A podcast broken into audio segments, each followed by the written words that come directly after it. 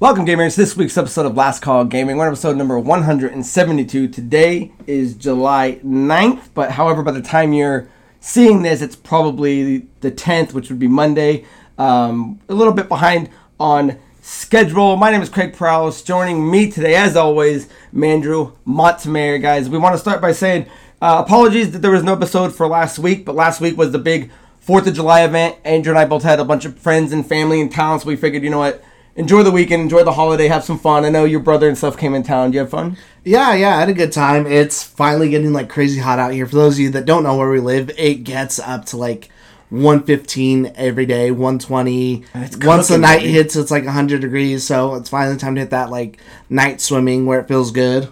Yeah, so I saw somebody um, posting in like Phoenix or Tucson, and they're like, "Oh, it's getting really hot." I'm like, "It gets hot there, dude." I'm like, "But it's not BHC hot, so it's been it's been a real, uh, real fire scorcher. Oh man, my family in California. Oh man, it's so hot outside. It's like 89, 92 today. I'm like, get out of here, yeah, man. Like that's winter yeah. over here. So guys, once again, apologies, but thank you guys for hanging in there with us. So guys, if you're joining us on the YouTube channel today, make sure you guys like, comment, subscribe, share, hit that notification bell. If you guys are interested in following us on any of our social media, our Linktree link is in the description. And if you guys are following us on the audio only version of the podcast you can check us out on any podcast platform of your choice. And I do need to make one more correction too. So apologies for any of the audio listeners, um, because I don't think our last episode came out on time.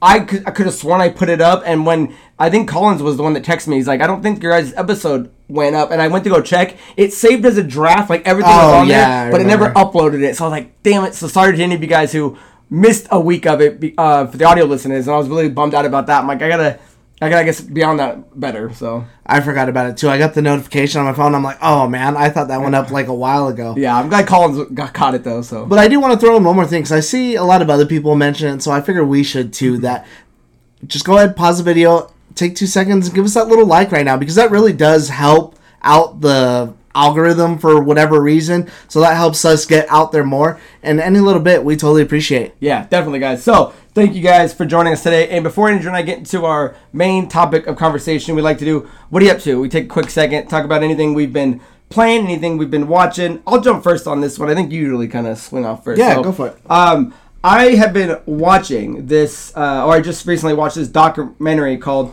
"Pretending I'm Superman," the Tony Hawk video game story. It came out in 2020. It's on Amazon right now if you guys are interested in checking it out. And it's pretty much the story of how Tony Hawk kind of came into getting Tony Hawk Pro Skater off the ground. It kind of shows the highlights that how much of a juggernaut number one was when they did it, how awesome two was. I think three and four is kind of when it started hitting its peak. And then kind of almost the downfall of when they did five, and then they started getting into like the the boards like shred or whatever it was called. Um, it's really cool, kind of seeing how Tony Hawk was kind of this up and comer, how he kind of landed with, and meeting like Activision and Neversoft and making the game. You get to see a lot of interviews uh, with guys like Chad Muska, Steve Caballero, Rodney Mullen. So I think you were talking about it a, a while back, but I finally ended up getting around to watching it, and I gotta say it, it was it's really cool. A lot of I mean all the music people that they were talking to, like a lot of the bands are like you know a lot of people they wouldn't put their music in certain movies or something, but a lot of these guys felt down to earth with like with like kind of the punk skate kind of scene. So a lot of these guys were like, yeah, throw our music in there. And I'd argue this it probably made Tony Hawk one of the most iconic soundtracks of all time.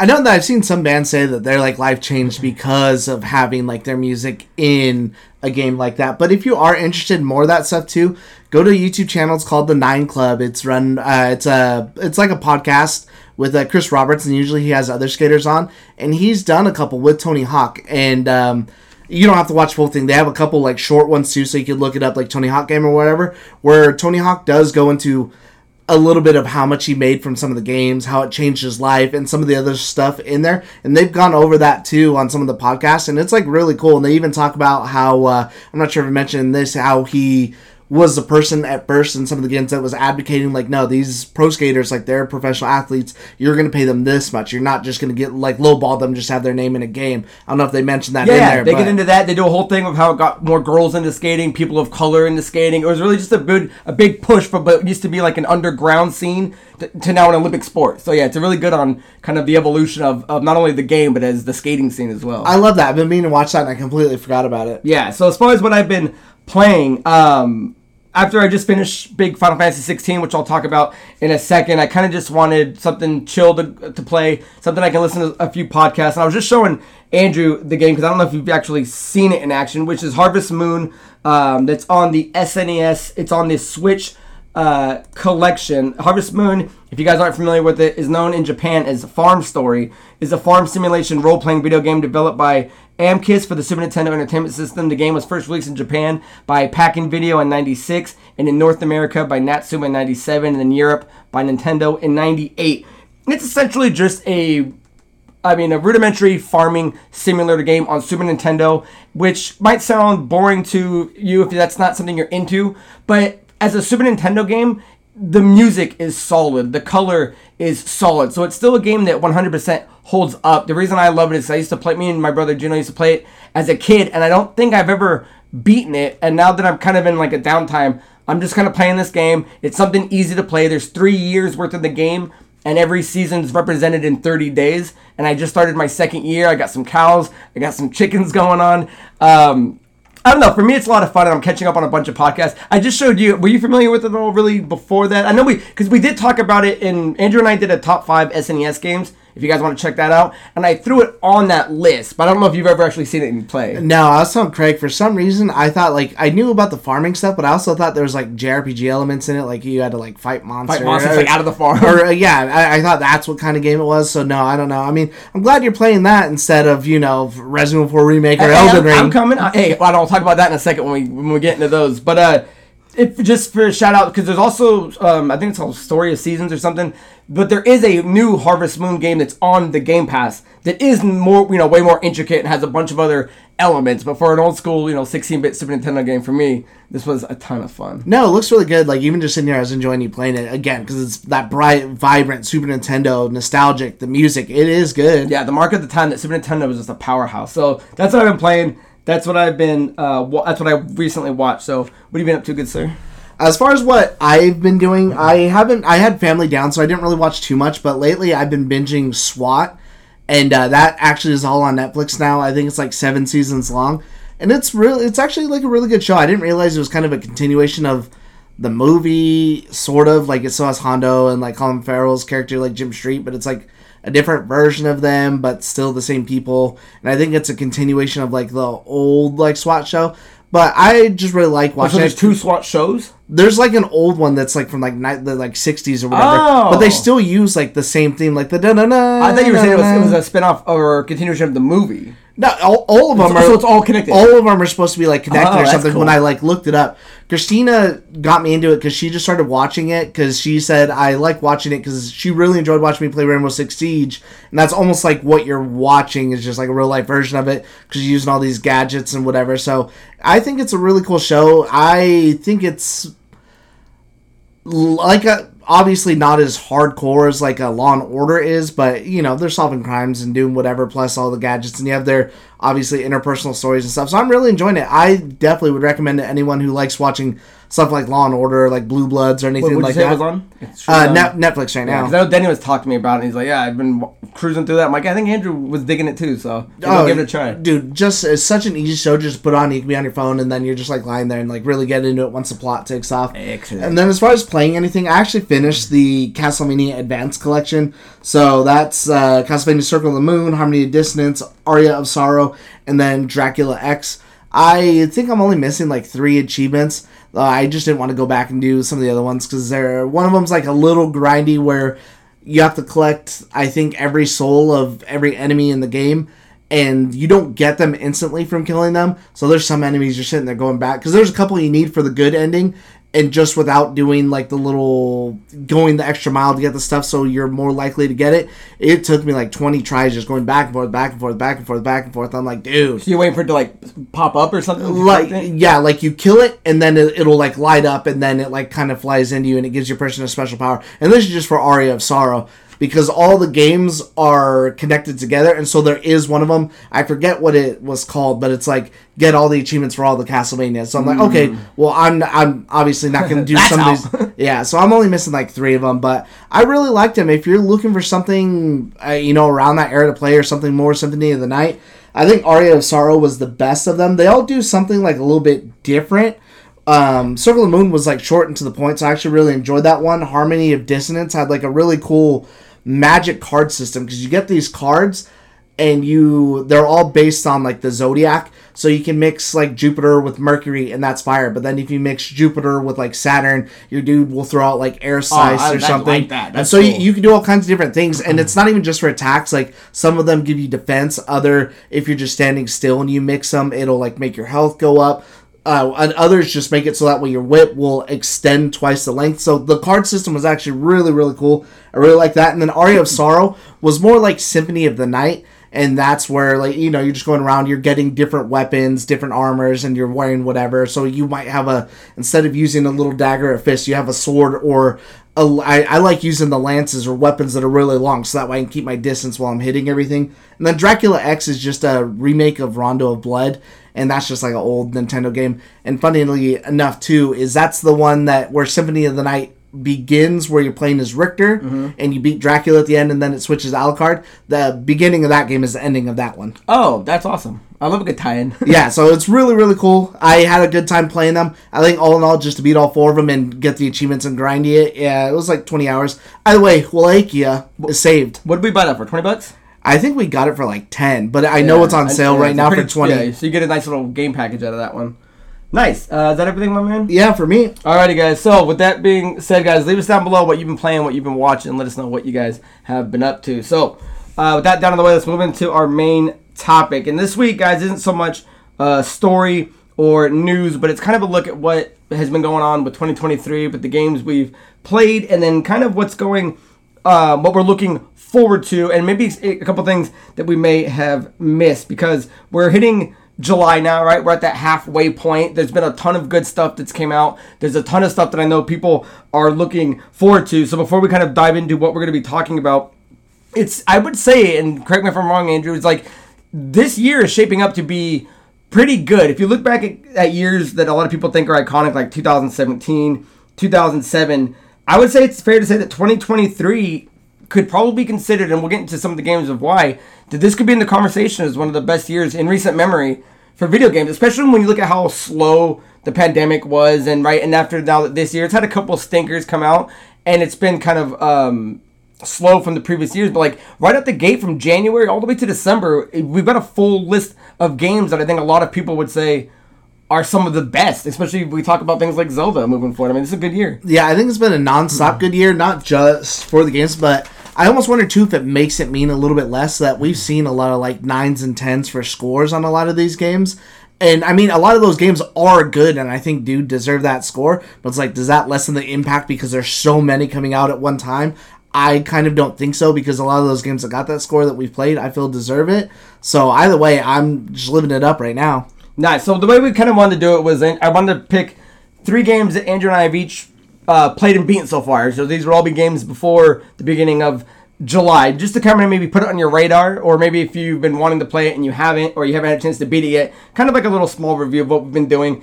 And then we'll dive into a game that maybe we missed on the calendar year that we're kind of still looking forward to go back to. And then at the end, we'll talk about two games that we're looking forward to that are coming still at the end of the year. But we're not going to include Starfield because I think everyone's looking forward to Yeah. Starfield. And there was already a huge, what, 30 minute, 20 minute deep dive into that. So that's clear to say that we're definitely going to be playing, especially being day one on the Game Pass. So, Andrew, why don't you start us off with the first game that you've already been playing in the first half of the year that people should definitely at least go back and check out if they haven't already? So my first one, especially if you're looking for like a good brawler or for any of you Yakuza fans waiting for anything newer, is like a Dragon Ishin. They pretty much just take all the characters, all your favorite people, and they put them in as these historical figures instead in this um in like feudal era Japan and it's actually a story that happened in real life. Obviously it's a little over exaggerated as Yakuza is but it was I had such an amazing time playing this game. I think that was my first big one big one out of the year that I really enjoyed. And again just that brawling like Yakuza style just that beat 'em up going from thing to thing and the over the top story it was just so good. It was so much fun to play.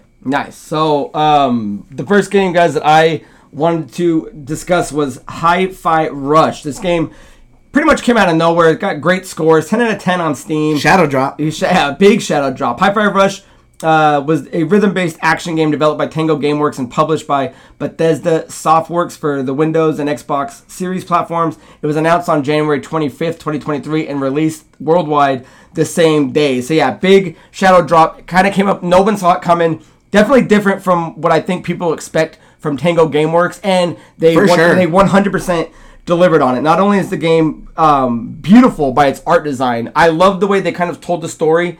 And some of the cutscenes would be like comic book panels, so you know something just like that already caught my eye. The whole obviously it's a it's a it's a rhythm based game, so the music is, is something that's constantly not only something that's in the background that you're hearing, but intricate and part of the combat. And th- I gotta say, games like this, I don't normally I'm not attracted to. I don't normally gravitate towards them. I don't really.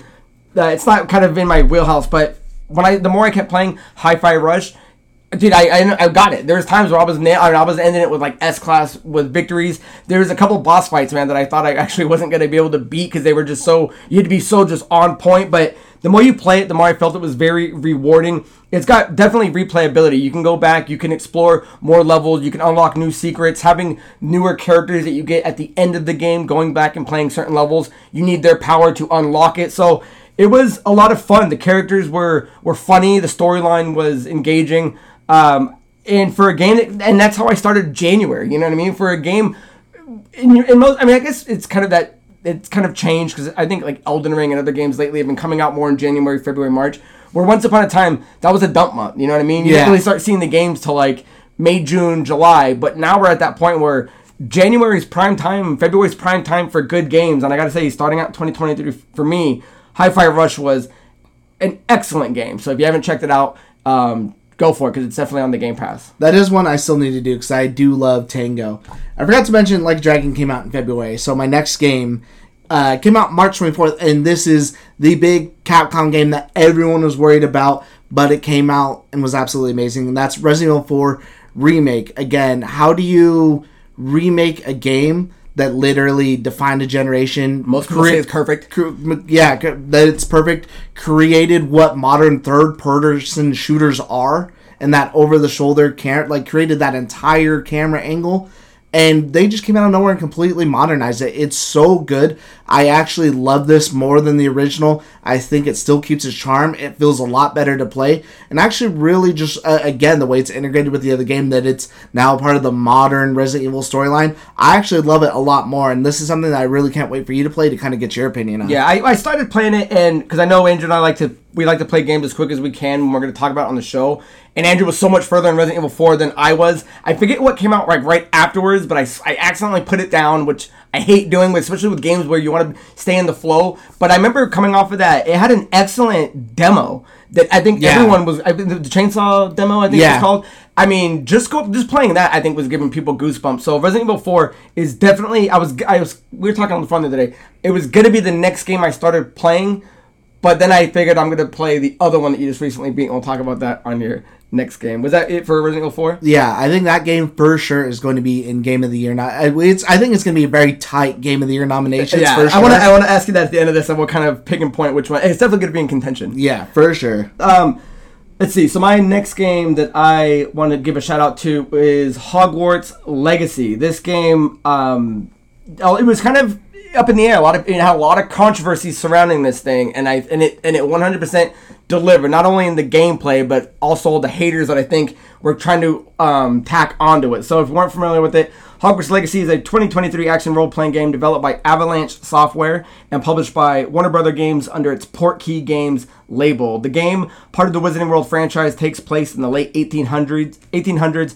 a century prior to the events chronicled in the Harry Potter novel. So that alone is something that Andrew and I always talk about. If you're going to be building on franchise games, licensed games, put it in a different era. Uh, Star Wars doesn't can't seem to do that on every one of their games, but the fact that Harry Potter was able to make this thing a hundred years before, right? Take some liberties, make a new storyline, make a whole new enemy, make goblins kind of more of a thing instead of just making it more evil wizards, right? We got introduced to They're just bankers. yeah, we, yeah, we got introduced to this whole new character, and it was it's it was it was gonna be tough because I mean, you look at the old Harry Potter games, the Lego games are fun, the old PS2 games and PlayStation games are a lot of fun. So I think the challenge was gonna be can and I have a lot of confidence in Avalanche. Like, can they make this open? I don't say an MMO, but like this open world game that feels like you're in Hogwarts? And I would say the answer is yes.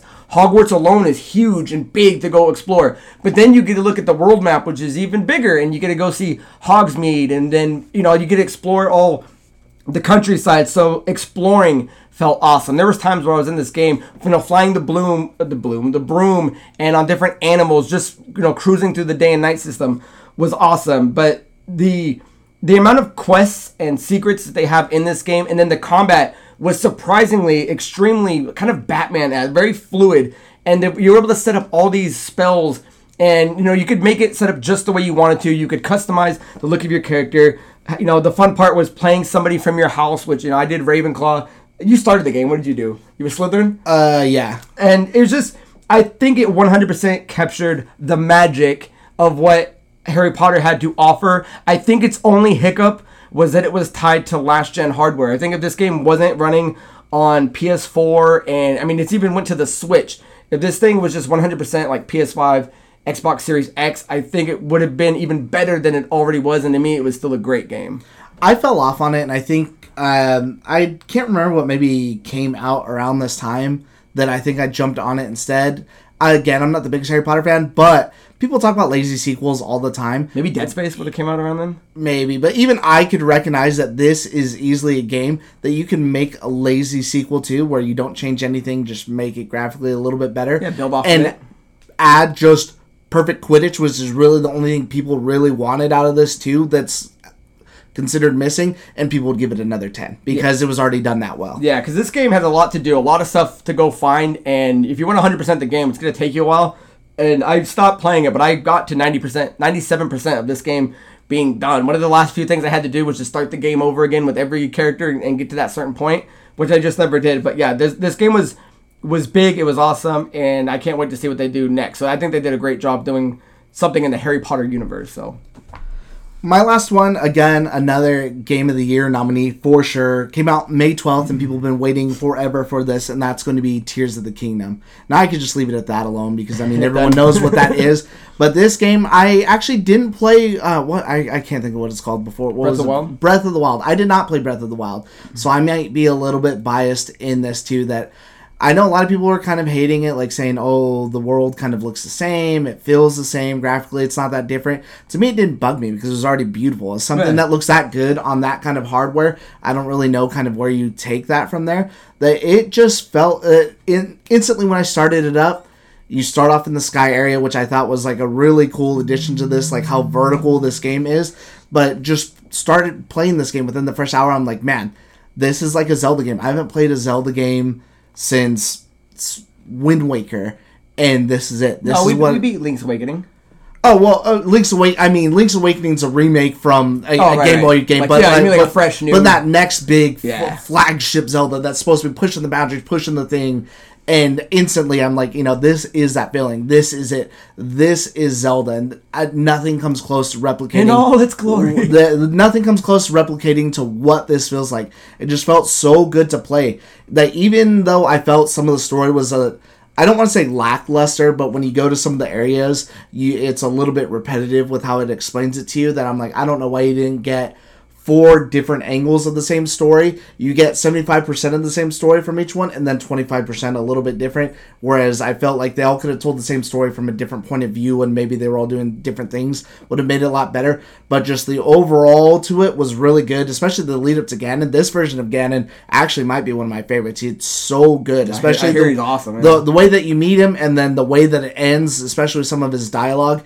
is just so good and I absolutely love this game. That it, it is my game of the year so far. I didn't think it was going to pass Resident Evil 4 for me because I'm a huge Resident Evil fan, and Resident Evil 4 remake, it's a perfect game. It's so good that I'm I'm in love with this game. Okay, good. So now I was gonna say I was going to play Resident Evil 4 next, but I was like, you know what? I'm gonna play Tears of the Kingdom, so I just ordered it on Amazon. It's gonna be here like tomorrow or the next day or something, and uh, that's I think going to be the next game because I think both of us had a time lapse on our next big games that like I mean Exoprimal aside I think September is the next time we knew we're both looking forward to a big game so I feel like July August is going to be a good time to try to catch up on some games and I'm hoping between now and then I can squeeze in Tears of the Kingdom, and then Resident Evil 4, which I know You should be for sure big be able to fit both. Yeah, so I wanted to do uh, Zelda because I know because that's going to be in confliction with my next game, which so far has been my game of the year, which is uh, Final Fantasy 16, which is a 2023 action role-playing game developed and published by Square Enix,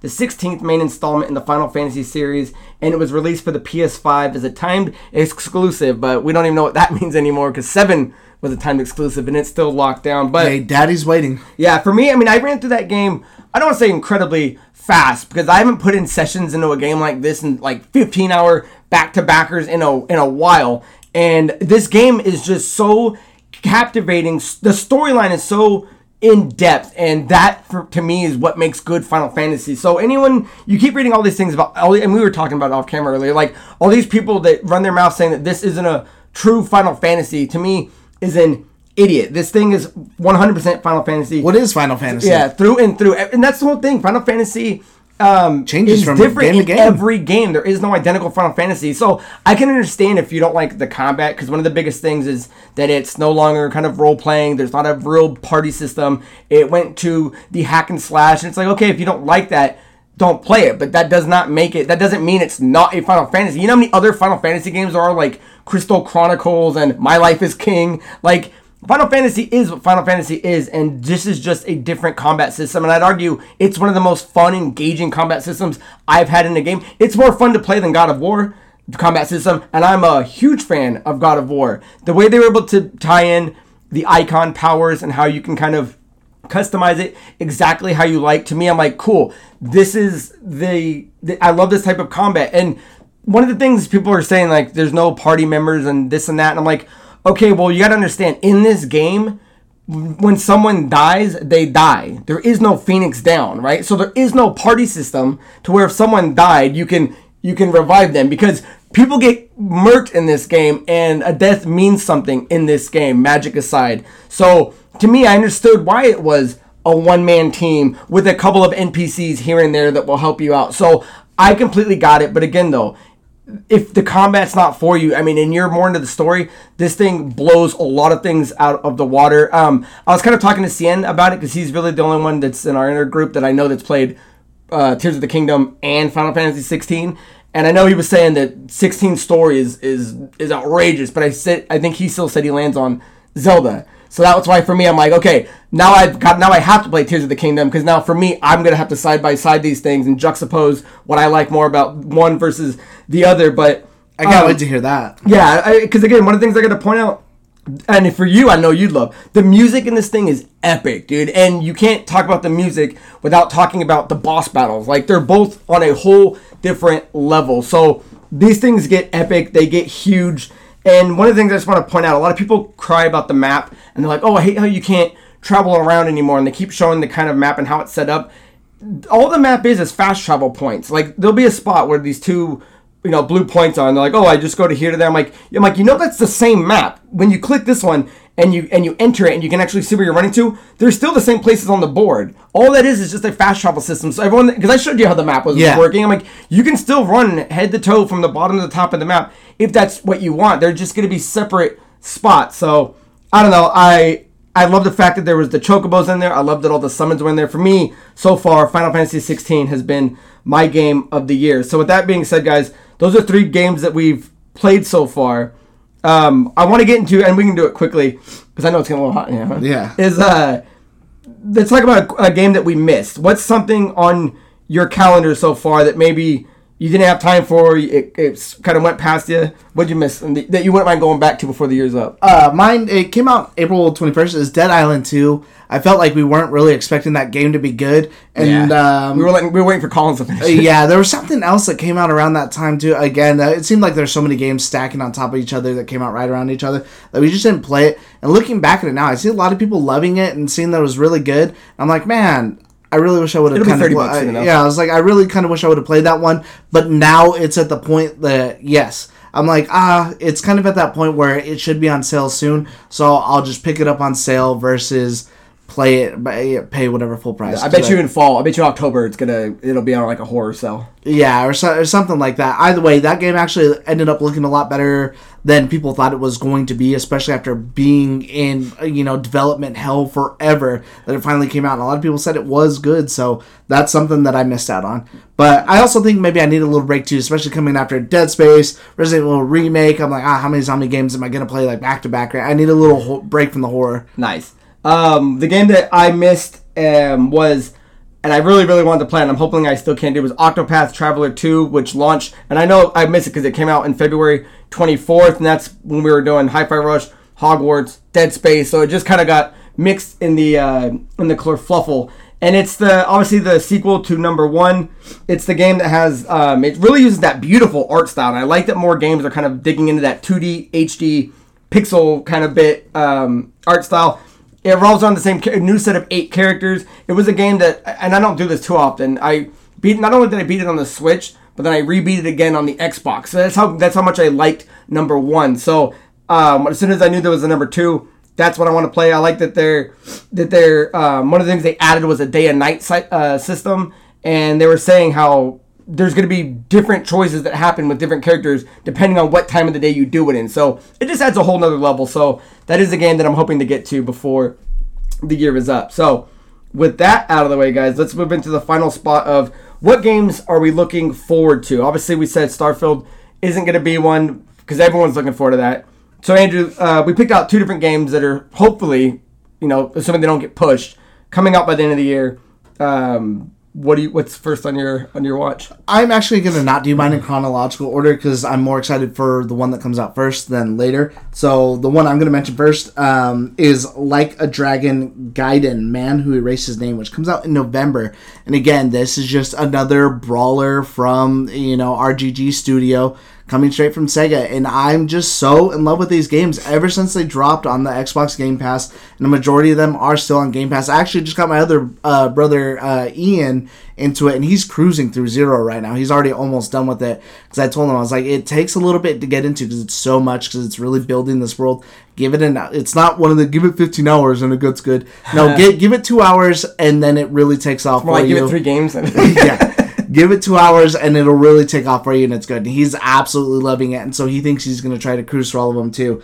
Um, I'm a little bit cautious of this one just because six was supposed to end Kiryu's story and then seven he kind of makes an appearance in there but he's not the main focus anymore i'm like ah what really more is there to really kind of tell but i do love him as a character that i'm just kind of really open to anything for it so that is my first one Nice. And dude, you guys are getting so many of these games coming out. It's like once upon a time, nobody, Sega wasn't doing anything for us uh, for getting them in the West, and now it's like, oh, here's all of them, and here's three more in the next like year. Well, the better part of it is that so we got the two this year, and then when we get Infinite Wealth, which comes out at the start of next year, it almost like it doesn't even matter because Infinite Wealth, which is the mainline Yakuza's now, are going to be um, like JRPGs going forward. So it's a completely different style of game now. It's like, oh, I already wasn't bored of the brawler aspect anyways, but now it's just a completely entirely different game in the same world that I absolutely yeah, love. Good universe. So yeah, um, the game I'm looking forward to uh, first is Baldur's Gate 3, which is an upcoming role-playing game developed and published by Larian Studios. This is the third main game in the Baldur Gate series, which is based on the Dungeons and Dragons tabletop role-playing system. Now, the initial release date was August 23rd, and that was going to be P- PC and PS5. But since then, the PlayStation 5 version, if I'm not mistaken, has been pushed back to September 6th, coincidentally enough, the same day as Starfield. So hmm. that'll be a tough one. But this game for me, Baldur's Gate is a staple in my co-op playing with my brother back in the day on PS2. I never got into the to the PC ones and to the RPGs that were on like the the PC because I don't really get into that type of RPG. We were doing more of the old one and two Baldur's Gate and Dark Alliance, um, the old hack and slash. I've done Dark game. Alliance. Yeah, I, and I love that. Kind of has it's just that good co-op kind of play. Three is kind of it looks like it's mixing them both together. It is going to be a turn-based game, but it still will be co-op because you can either play, I believe, with like AI generated characters, or you can actually make a group and you know make your party and play with people online. So what they're saying is this is going to be as close to D and D via video game as you can get. And a couple things I was saying is that I don't know if you saw this. They were saying this thing has over like 170 plus hours of, of cinematics. They're saying there's more c- cinematic scenes in this game than the entirety of Game of Thrones, or something along the lines that I read. Because what they're saying is there's there's so much in this game. It's almost like a like a Skyrim. You shouldn't do it all, or like this game's gonna take you a lot of time if you want to see everything, which Right. can be good or you know extremely daunting to other people, but to me, I'm like, yeah, let me play that. I'm Geno was saying this might be a reason he buys a PS5 just so we can jump on Baldur's Gate and play together. So yeah, if you've been watching any of the um, trailers and stuff like that, this thing looks awesome, and I'm extremely looking forward to it. So uh, yeah, September 6th for the PS5 version. My last one uh, comes out September 19th, and before I even mention the game, I want to give a shout out to NetherRealm Studios because I don't feel like they get really like enough credit for one sticking with a series for so long and constantly improving it and trying new things. But then they did something good with, or out, out of nowhere with like Injustice, Yeah. and they could have done another Injustice game, but I think that's kind of tied up with a lot of stuff at Warner Brothers. So instead of doing Injustice 3 like what people thought it was going to be, they announced Mortal Kombat 1. Now, this is a sequel to 11, so it is still the same universe. It is just another reboot, which is weird because um, 9 did I guess you could say like a soft reboot because a lot of the same things still happen, but it was just a way for them to get rid of all the other stuff that had happened while retelling the main games of like one, two, and three, and then taking aspects of four and stuff and going from there. But now this is a completely new thing. Spoiler alert for those of you who haven't done 11, I think you should go back and play it. Liu Kang is now like a god of time and trying to remake this universe, but somehow things just evil still finds a way and things keep going wrong. But watching the newest Kombat Kast and the trailer, they're really changing a lot. Like Sub Zero and um, Scorpion are actually like physical brothers now. Yeah, because we were because we were talking about that. We weren't sure exactly where that was landing, but now it's it's definitive. Yeah, because before we were saying brothers, and it was almost sounding like brothers in arms or whatever. But no, it's like they're physical brothers. Where I think um, Scorpion is actually Bi-Han, which is the younger Sub Zero, who with the scar on his eye, who takes up the OG Sub Zero, uh, Kuai Liang's mantle after he dies in the first Mortal Kombat. So now, who would die and become? Noob Saibot. I don't know if there is a Hanzo Hasashi, which is Scorpion, or the Shirai Ryu, which is his clan. And then uh, Smoke is like their adoptive brother, but I don't think it says like his real name. But again, you see Johnny Cage and Shang Tsung. They've gone through, and now there's even. I don't know how it works, but Melina, I don't think is a creation of Shang Tsung from the Flesh Pits. I think her and Katana are biological biological sisters, but she's caught in a disease, and I think it's what they call the Tarkata or whatever. But Tarkatan is what um, Baraka? uh, Baraka, always was. That's what his species is, and that's kind of what she was always kind of a mix of is Tarkatan DNA and uh, Katana's DNA. But now it's almost like she has a disease where it's causing her mouth to deform and her eyes kind of to shape. So that's why she wears this thing, and it's almost like she's the ruler of Outworld. There is no Shao Kahn, and uh, Katana is like her bodyguard. So they're changing all kinds of stuff. That it, it just looks Yeah, old- so old shit in a interesting. new way. Yeah, it's just. It, but it's it's so interesting. I'm And looks I'm- good. I'm super super into it, and again, it looks beautiful. That's where I I think NetherRealm should just get absolute credit. Each iteration of every game they do is so beautiful, and I think they really took the leap from um, Mortal Kombat 9 Injustice 1 when they did MKX, but then even Injustice 2, just the facial animations, and then they took that to the next level of 12, and now, or uh, 11, looking at some of the new, even just the levels, like Johnny Cage's penthouse, it's beautiful. It's an absolutely beautiful design, and it just looks so good that I'm so excited for this game. Hey, we skipped Street Fighter Six. We, we shan't be skipping Mortal Kombat One. Yeah, this I'm for sure not skipping. And again, I know what I'm gonna look forward to is a nice story front to back that I can be in maybe like 15 hours. That is just hopefully good front to back. You ever do any of the online fighting? Do you ever scrap with kids? I do kind of play people. I'm not the best though, so I'll get in there and maybe like do a couple rounds.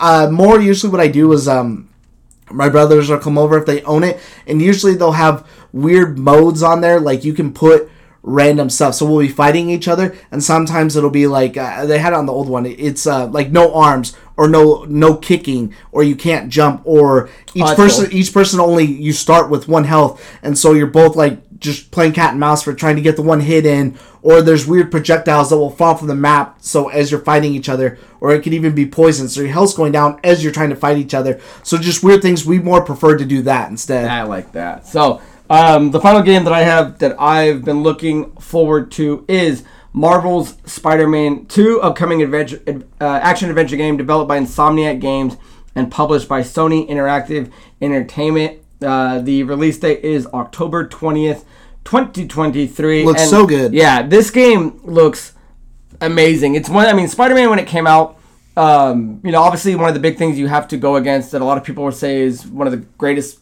comic book games was Batman. Right? That was a tough thing to go against. Batman came out of the gate and surprised a lot of people, and then. Spider Man comes out, and you're like, wow, now we figured out how to do this. And then since then, there's been games that are comic book titles like The Avengers, Guardians. Guardians of the Galaxy, where it's just kind of like, okay, they're not all there, but Spider-Man uh, being made with Insomniac was amazing. You could tell they were going to do more things, and they learned their lesson because a lot of people didn't care for like the Mary Jane stuff. So then we got we kind of got Spider-Man 1.5. Felicia Hardy is way better. I love me some Philly. And then we got Spider-Man, you know, 1.5, which was uh, Miles, Miles Morales, Morales. and a standalone game, a little bite-sized, not terribly long.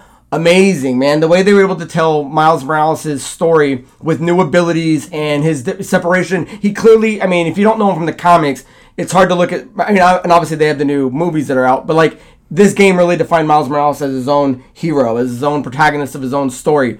And but the question's always been, okay, well, when do we get them to meet up and get to play them? And that and that's been answered in the trailers that we got to see. The original tease clearly showed that Venom was going to be a part of this game, and then most recently we saw like the 10 minute trailer or gameplay footage that they did where Kraven's obviously going to be one of the main villains, which is an awesome villain that kind of is oh underrated. I mean, I'm going to be really curious to see what they do with the movie, but this is the Spider-Man that we're going to see have the Venom symbiote on. I mean, it's going to be interesting because in most other tie-ins, Spider-Man never has the symbiote when he's around Miles Morales. You know what I mean? They're usually that's usually a whole different timeline. So it's going to be really curious to see how his new abilities work. And one of the things they were people were kind of questioning is like, well, is it am I going back and forth between the two? And so I guess what they've answered is in free roam, right? When you're just to run around the city, look for fights to stop, you can switch casually back between both of them, which is awesome. But storyline focusing, it will go back and forth, particularly between each one and who you're gonna play I like with. that. Yeah, I, I love it. And then when we saw that gameplay, it was a little more than I think we needed to see because I'm already sold. But when you get to see what they're doing with how Kraven looks, with how Lizard looks, with how the symbiote combat looks, with how the new, uh, you know, swinging through New York City looks, I'm like, man. they- I mean, I don't know if I'd want to ask for Spider-Man three. I, I don't know where they're gonna end it on this one, but man, after being the third game essentially in, in this in this series, I mean, this thing looks amazing, and I'm just I want to know where it's gonna land because it's going against big titles, which kind of brings me to um, the end of this. But I wanted to point out, out of everything we have on here, clearly Zelda is gonna be on Game of the Year. I think clearly Final Fantasy 16 is gonna be on Game of the Year.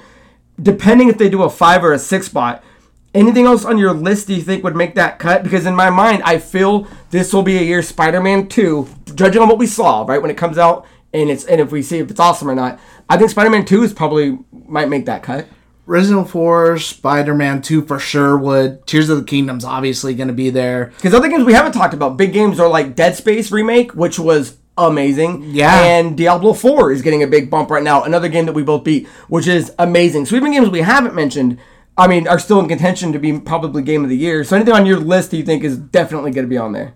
Besides Zelda. For oh, for coming up, uh, oh, Resident Evil 4 for sure. I think Resident, Resident Evil Evil 4. 4? I think Resident Evil 4 is going to make it. But as far as coming up, if any of these coming up games I have on here, I don't know if Mortal Kombat 1 would make it on there. There- but There's no I- win fighting game of the year. But I think it would be nice to see a fighting game, especially with how beautiful this one looks, as long as they can nail the story and whatever they have added to it. Even if it was just nominated, I think that would be a huge thing for you know for fighting games. Hey, we're more than just this now. yeah, best fighting game of the year. Yeah. Yeah, we're more. Yeah, e- exactly. So I I would like to see Mortal Kombat One if it does well.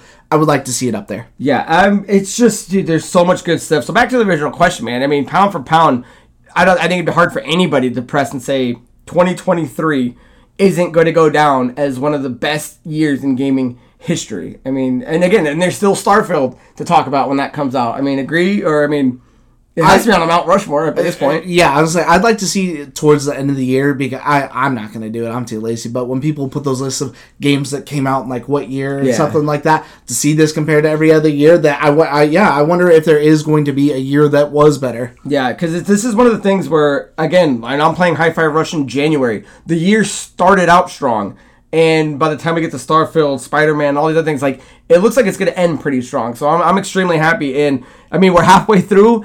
We've got you know the other half of the race to run, and I mean from here on out, man, it's just going to be nothing but just game. I mean, I think right now that since injured, I don't think a big game is still September. Right now, it's just a good time to just catch up and play a lot of these things. Do you think you'll do your your missed game? Um, no, because I I've already decided on the other games I'm going to play in between. That uh, again, that that one's going to be a sale for me. What about you? Um, I I think I'm, I'm definitely gonna do Zelda.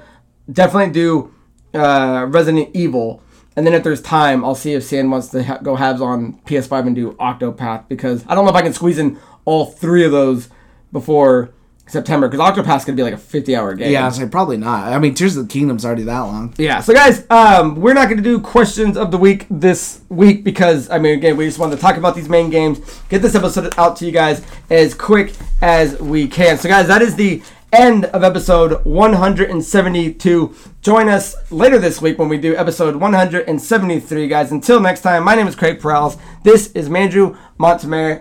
Cheers. See ya.